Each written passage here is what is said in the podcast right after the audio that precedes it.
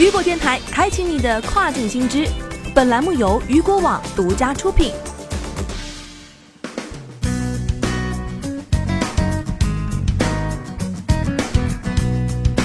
Hello，大家好，欢迎大家收听这个时段的跨境风云。接下来的时间，咱们将一起来了解到的是跨境电商所得税征收新规背后的博弈。二零一八年九月二十八号，跨境电商圈估计最火的新闻就是财政部、税务总局、商务部、海关总署四部门联合发布关于跨境电子商务综合试验区零售出口货物税收政策的通知，以下简称幺零三号文。文件规定，对综合区电子商务出口企业出口未取得有效进货凭证的货物，同时符合下列条件的，试行增值税、消费税免税政策。其中第二条，综市区内核定征收的跨境电商企业应准确核算收入总额，并采用应税所得率方式核定征收企业所得税，应税所得率按照百分之四确定。消息一出啊，圈内同行奔走相告，毕竟这是跨境电商行业合规迈出的重要一步。据二零一三年国务院八十九号文《关于实施支持跨境电子商务零售出口有关政策意见》的通知过去已经整整六年了，所得税问题终于搬上台面，并有了明确的说法，无疑是这一个行业监管的巨大进步，值得大家为之欢呼。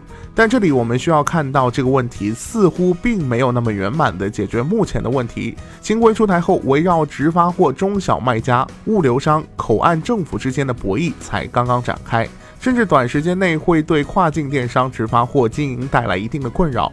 原因如下：一首先，明确所得税是百分之一，而不是百分之四。按照应税所得率，统一按照百分之四确定，即确认所得税税基为商品报关价值的百分之四，按照百分之二十五的所得率，百分之四乘以百分之二十五等于百分之一。这是很多卖家需要明确的。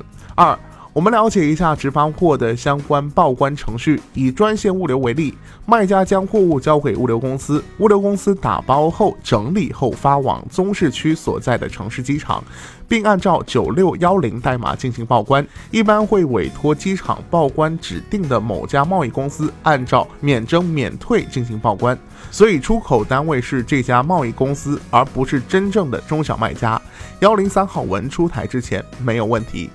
三。现在幺零三号文出台了，按照核算收入的百分之一缴纳所得税，于是这家贸易公司就要按照报关价值缴纳百分之一的所得税。那么问题就来了，谁来支付这个百分之一？下面啊有这六种可能啊。首先第一种可能，中小卖家以自己的名义来报关，这是能够让中小卖家合规的唯一道路。但是啊，实际上难度非常大。中小卖家很多都是中小微企业，甚至工商户，他们很难在物流商使用的诸多口岸海关进行备案。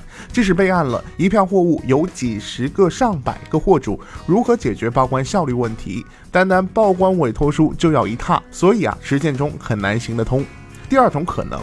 中小卖家可以通过物流商多支付百分之一的所得税金额，甚至加上票税点给物流商，物流商再通过以其他形式给贸易公司。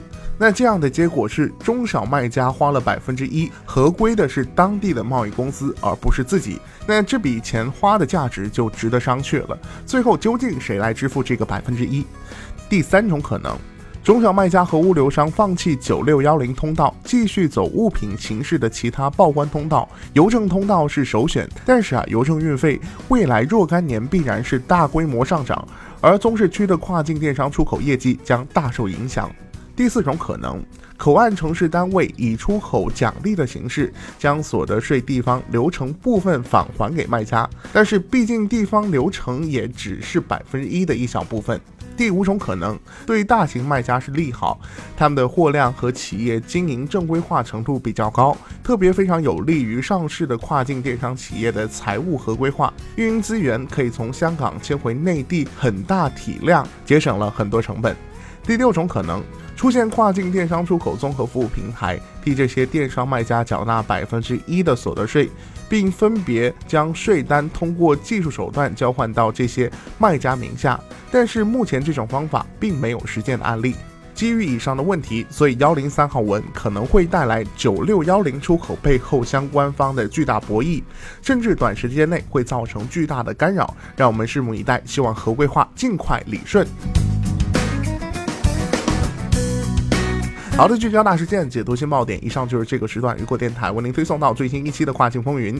想要了解更多跨境电商资讯，您还可以持续关注雨果 App 推送的最新消息。我是大熊，我们下个时段见，拜拜。